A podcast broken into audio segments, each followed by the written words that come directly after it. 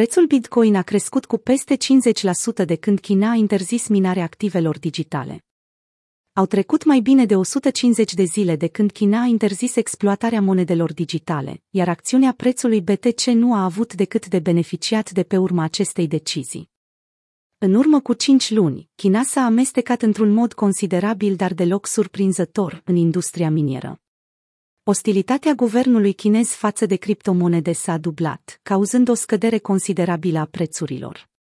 Holderii Bitcoin către China, mulțumim pentru ban.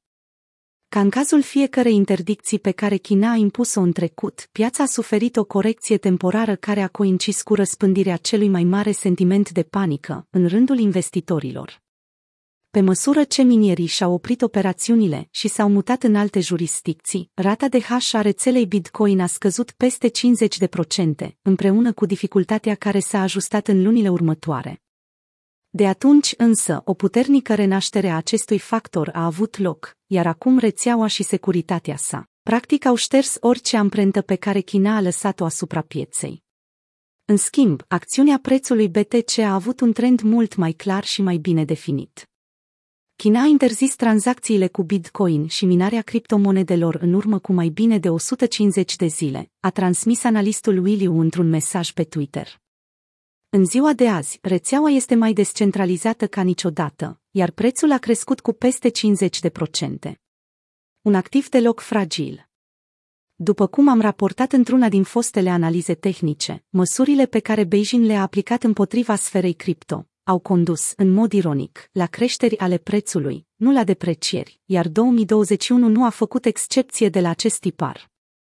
Agregatoarele care măsoară rata de hash dovedesc cum absența Chinei din peisaj a îmbunătățit descentralizarea, dizolvând o verigă slabă, care a caracterizat sfera minieră timp de ani de zile.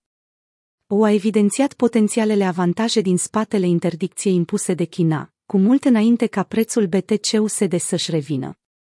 Între timp, Statele Unite este jurisdicția care a profitat cel mai mult de acești factori și a acaparat o rată de hash majoritară a rețelei, devenind cel mai mare participant, atunci când vine vorba de puterea totală de calcul. În urma banului, minerii fac hold. Comportamentul actual al minierilor subliniază perspectiva pe termen lung a participanților la piață, de când China a părăsit scena. Outflow-ul minierilor rămâne foarte scăzut, chiar dacă prețul a depășit zona de ATH.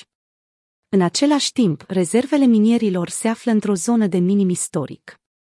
Atât minerii cât și holderii refuză să-și vândă monedele, anticipând împreună o potențială creștere fabuloasă la 300.000 de dolari, conform RSI-ului.